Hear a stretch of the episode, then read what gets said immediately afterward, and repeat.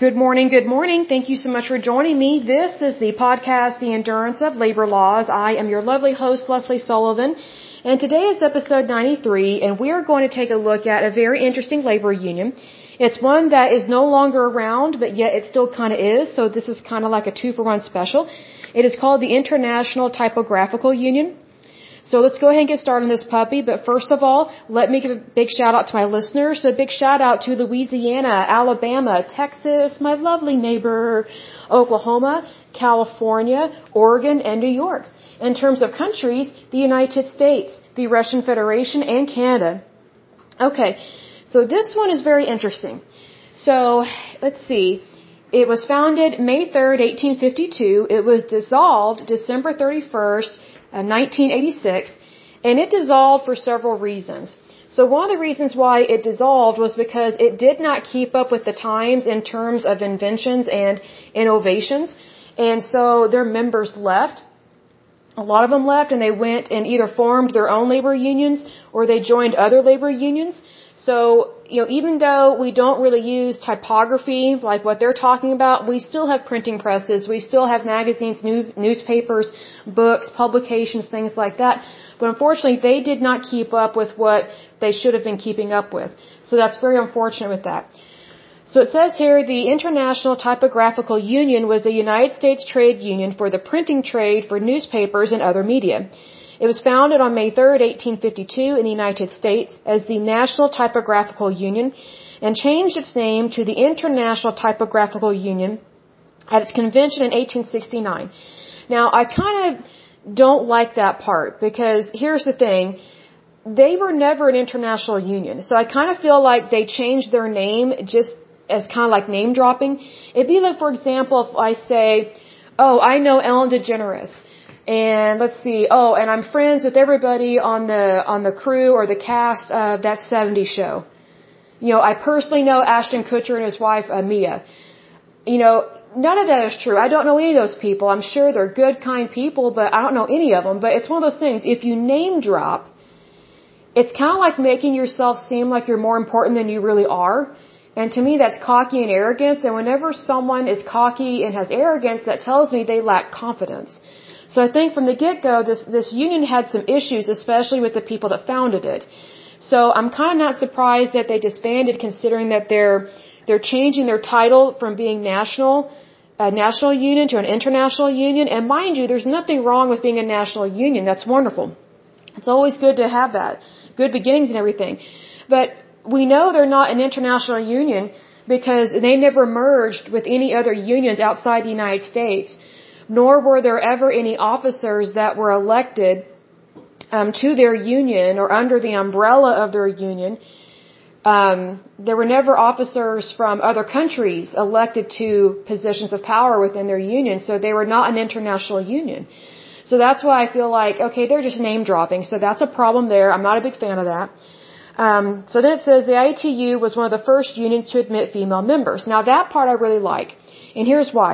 What we need to remember is that during this time, women did not have the same kind of citizenship that men did. And the reason why, one of the reasons why is because women could not vote. They also could not hardly own any property or own a company. It was very difficult to do that for them. And here's the reason why. So I'm just going to give some examples and you can kind of draw your own conclusions. But just FYI, if you hear sizzling, I'm actually cooking some sausage at the moment.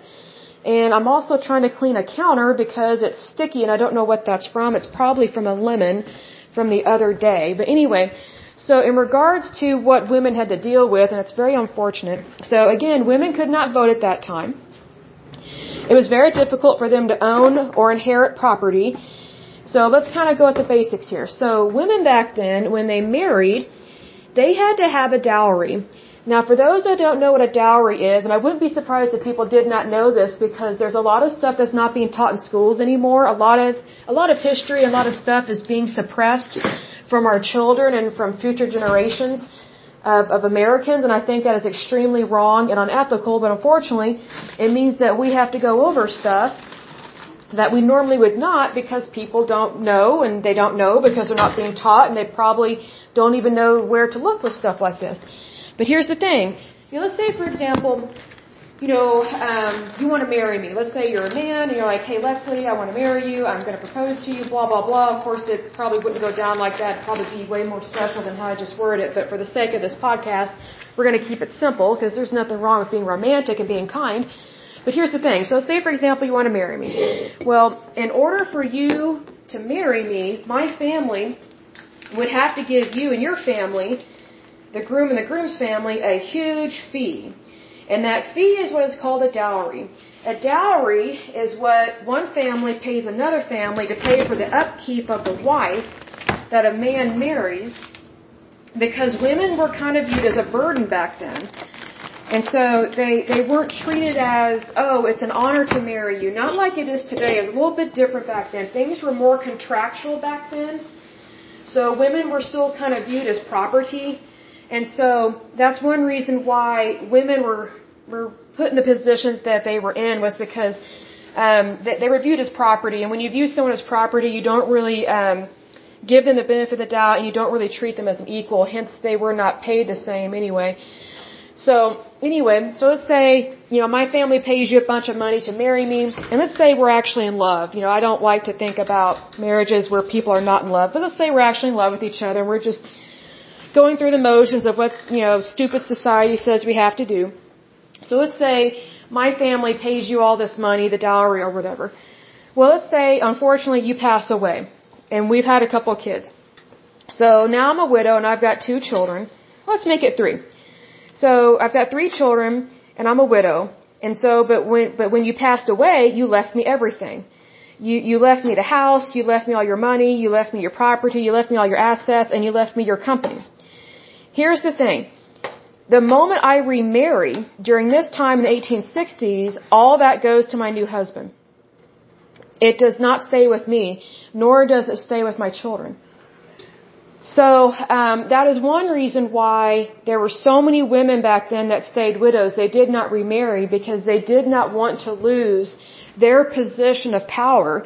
And plus, they didn't want their new husband, even if he's a great guy, they didn't want him to get everything just because he, he married her. You know what I mean? And it's just like, you know, the guy wouldn't like that. I mean, would, would the guy like it if he, you know, every time he got married, he had to give everything to his wife and not own anything, nothing can be in his name, and he loses his company? I mean, like, put the shoe on the other foot here, you know, kind of thing. So, you know, yes, there were a lot of widows back in the day, but also a lot of them they did not want to remarry because they didn't want to sacrifice all of that just for the sake of uh, of a society that uh, didn't really have the best viewpoint of women. So um, that's not to say that there would not that there were not any good marriages or that you know there weren't pleasant people. I'm not saying that. I'm just saying that you know, if that's how they viewed women in terms of marrying them, then why would we be surprised that they don't even want to pay women what they should be paid for a job? So it's kind of one of those things, whenever you have a screwed up way of looking at someone in one area, it tends to flow over into other areas, and it's very sad, very unfortunate, but that's just part of our history. And hold on just a second while I get a drink of water.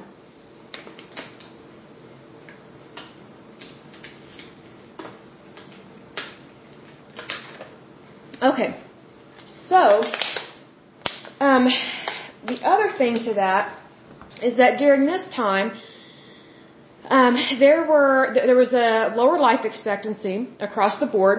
Child uh, child uh, infancy or sorry um, infancy deaths and childhood deaths um, were very common back then because remember antibiotics were not invented until like the 1940s, and vaccines were not invented well, the smallpox one was, but not like injections. It's like if you got exposed to like a a cowpox sore or something like that. But I mean like vaccines like we have today. It wasn't like that uh, back then. Um, so you had a lot of widows and things like that. So um, the good thing about labor unions is that they were one of the first ones to say, hey, we need to have better benefits for our members which were predominantly men who were the breadwinners for their families because it was very common for men to get hurt on the job and that doesn't mean that all employers were bad or that they didn't care about the working conditions. In fact, most employers were actually quite good. It's just that you have to think about these times in terms of the industrial revolution and post-industrial revolution. So as I've said in times past in this podcast, you know, everything that we have today was pretty much built on something else in terms of technology and, innovation. And whenever you are inventing something brand new that has never been done before, more than likely it's going to be a little dangerous and you have to work out the kinks. That's basically what this time frame is, okay? So it wasn't uncommon for people to get dismembered or to be killed on the job back then. That was common. It's not a pleasant thing, but that's just how it was back then. So unfortunately, um, there were a lot of widows and a lot of orphans because you know the breadwinner the breadwinner was getting killed on the job and or dismembered. And so um, one of the good things the labor union did is they went to bat for people, and not just this labor union, but pretty much all of them across the board. They went to bat for their members and said, "Hey, well, if you get hurt on the job, we want to make sure that that your family's taken care of and that everything is on the up and up." So that way, your your children are not orphaned and that you know your, your family has access to food, water, and shelter.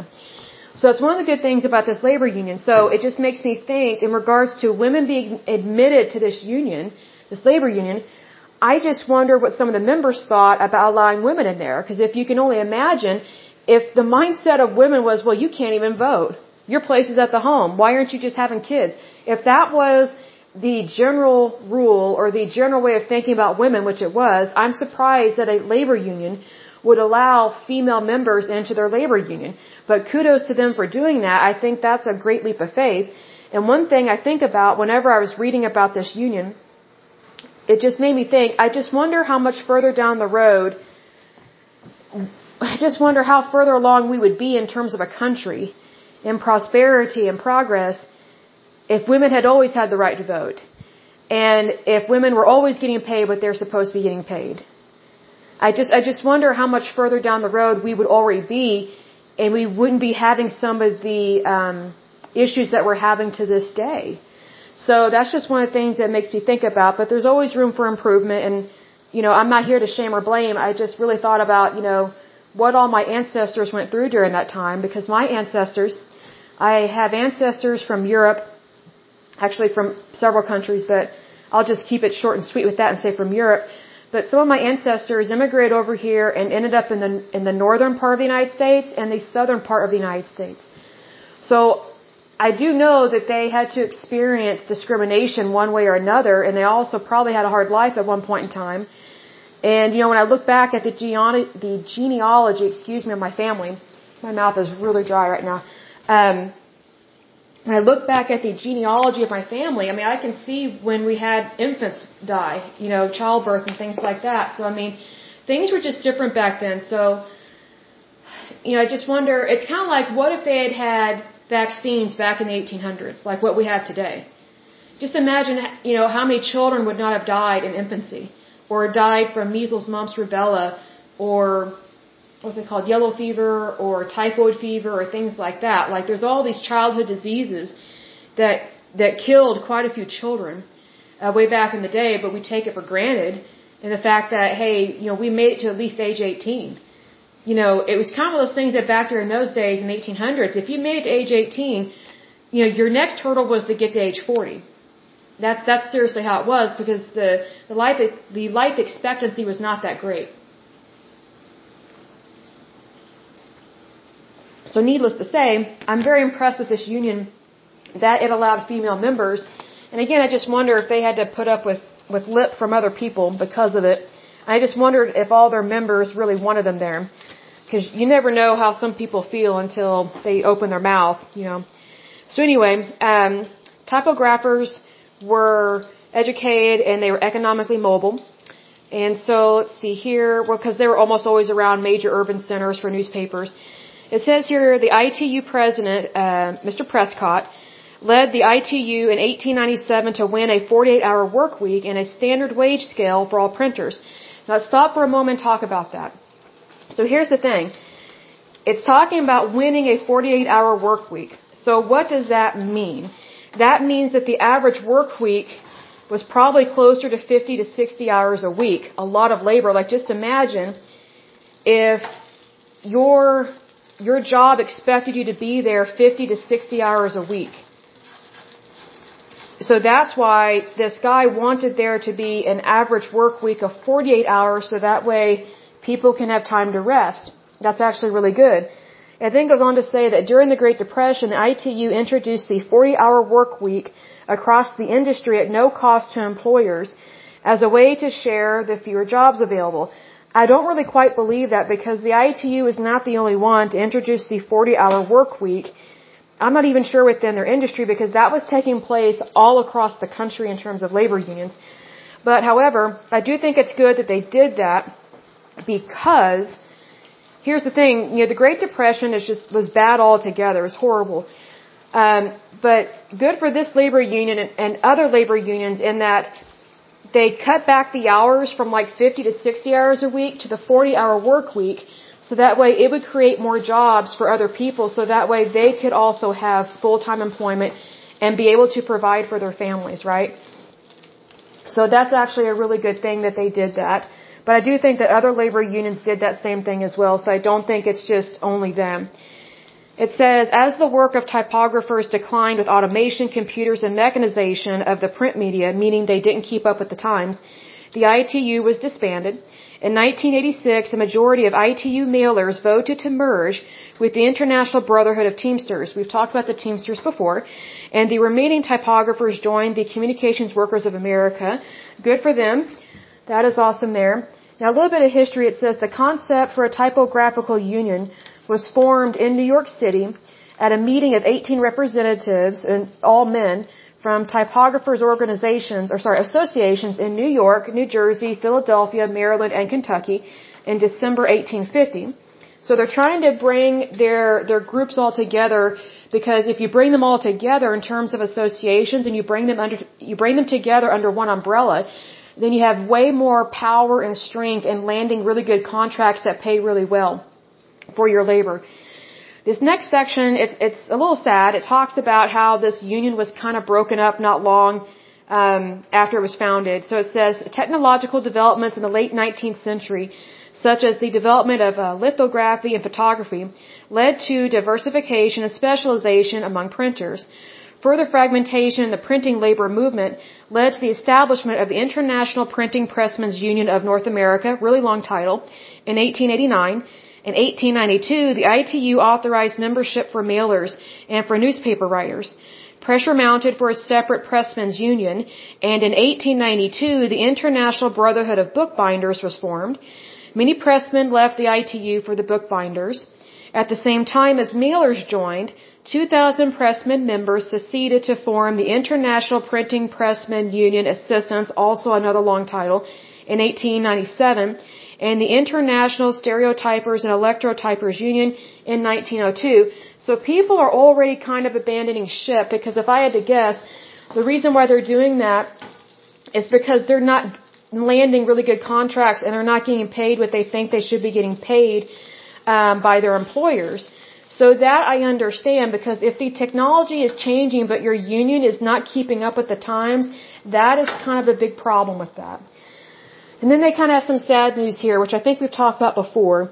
It says on October 1st, 1910, James McNamara, an ITU member, and his brother Joseph McNamara, Secretary Treasurer of the International Union of Bridge and Structural Iron Workers, placed a bomb in the LA Times building, killing 21 people. They were convicted of the bombing and of the murders. Now, one thing I want to talk about here is we need to talk about why something like this would happen. First of all, they are responsible for their own actions, but also what we need to remember is that almost all these unions were founded by fascists.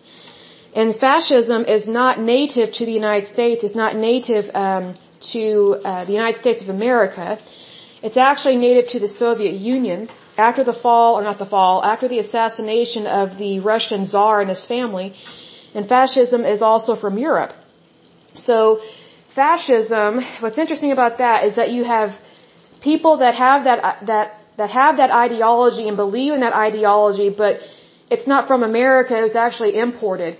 So the, the way that happened is you have people that immigrate over here, they have their ideas and things like that, which, you know, that's good to have ideas, but unfortunately with fascism, what happened was you have disgruntled employees, disgruntled citizens from other countries that immigrate over to the United States to have a so-called better life.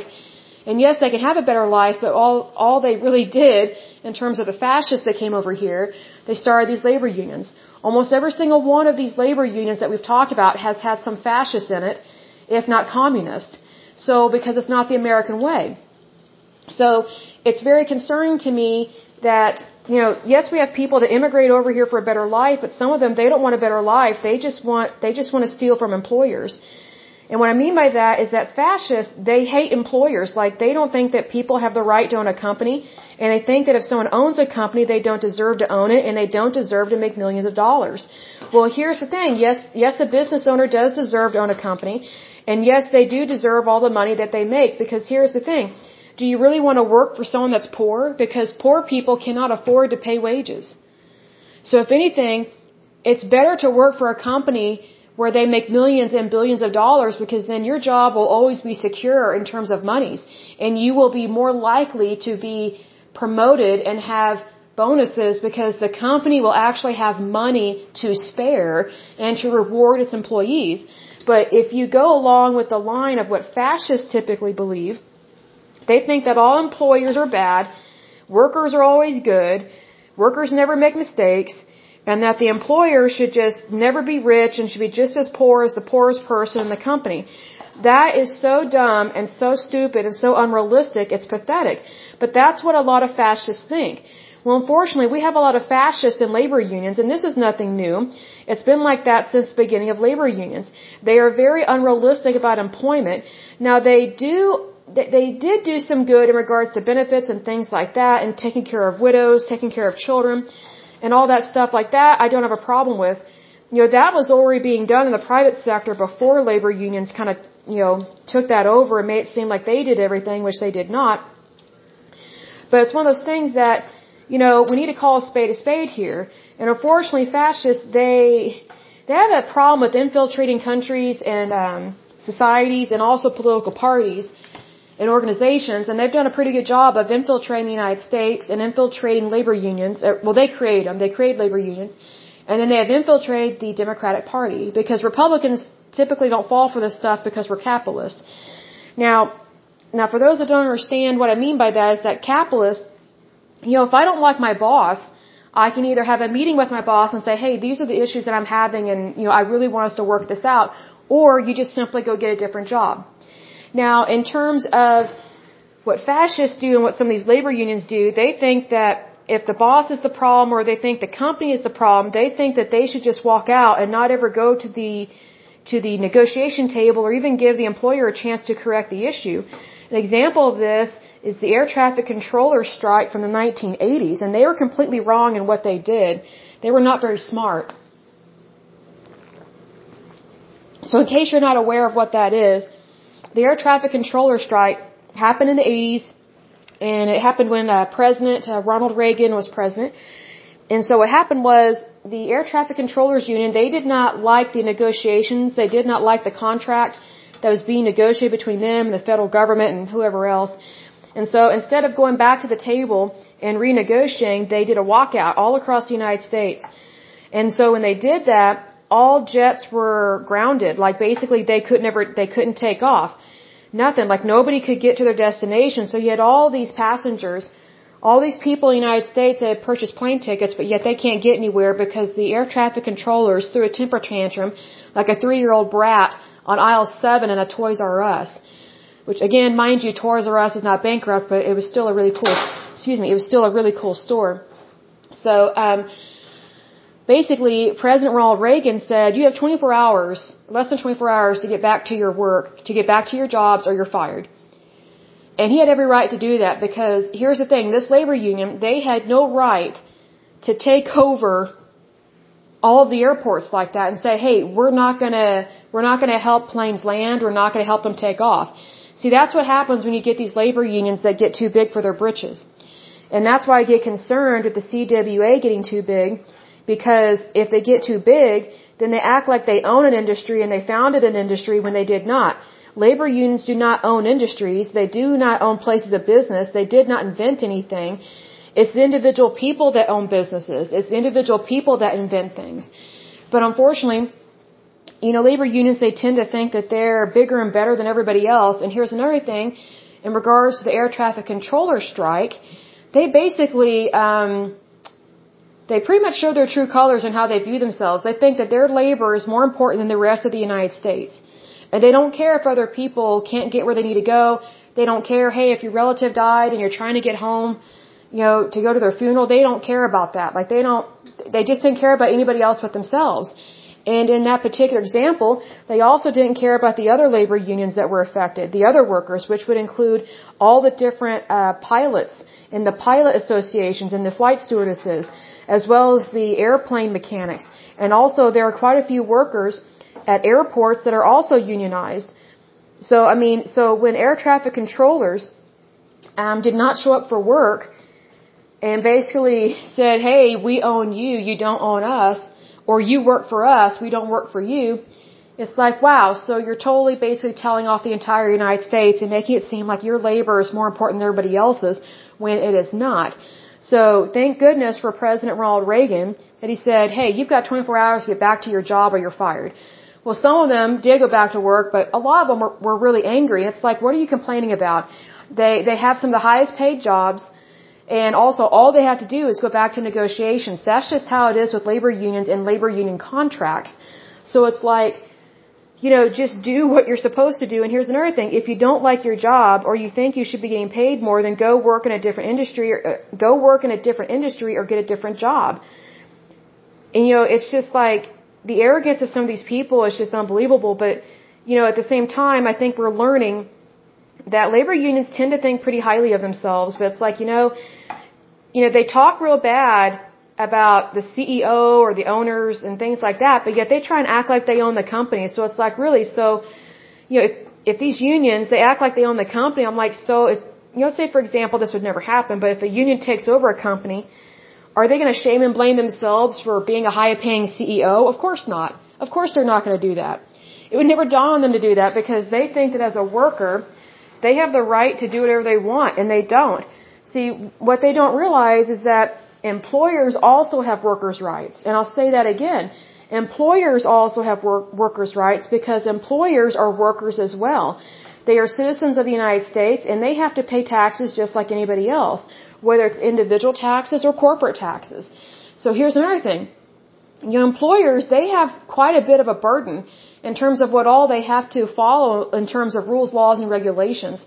So the last thing, the last thing they need are a bunch of, you know, disgruntled employees, you know, trying to act like they own the company when they don't. You know, I remember working with this one lady. She she was bizarre to say the least, but um, she was not like a highly paid worker, but she'd been at this company for a long time. And because she was in her 50s and she'd been at this company a long time, she acted like her name was on the side of the building and she acted like she owned it and it got so old and it was so sad because I was like, how pathetic is this? That, that this lady thinks that she's that important. I mean, yes, she's a worker and she is important, but she's not the be all end all. She's not the owner. She's not the one who's, who's writing the checks and signing the checks. She's not the one who's making all the money, but yet she acts like she's everybody's boss. And, you know, there's a reason why that, well, that's probably the reason why she wasn't really promotable. If anything, she just kept getting demoted. and she never figured out what the problem was, and the problem was her attitude and her lack of work ethic and how she treats people. It's it's just the arrogance. It was it was so weird. And unfortunately, I had to work with her, and believe me, I learned a lot from this woman, and it wasn't always good stuff. But anyway, needless to say, you know, both both the employer and the employees have workers' rights. So just realize that, you know, whenever someone's talking trash about a company, you're actually talking trash about a person that took a leap of faith and started a company probably with almost nothing and risked, risked everything to start a company from the ground up. I mean, I think that takes courage. And I mean, I don't know very many people that take on that kind of risk and then, you know, have the patience um, to put up with people that talk smack about them and then try and, you know, do all this labor union stuff and pick it outside their house like we saw in one previous podcast. I feel sorry for those people. I'm trying to remember which labor union that was, but I tell you what, if I was those people, I'd call the police on the, those labor union people because they, they picketed right outside the owner's house. I mean, if I was the wife, I'd be scared.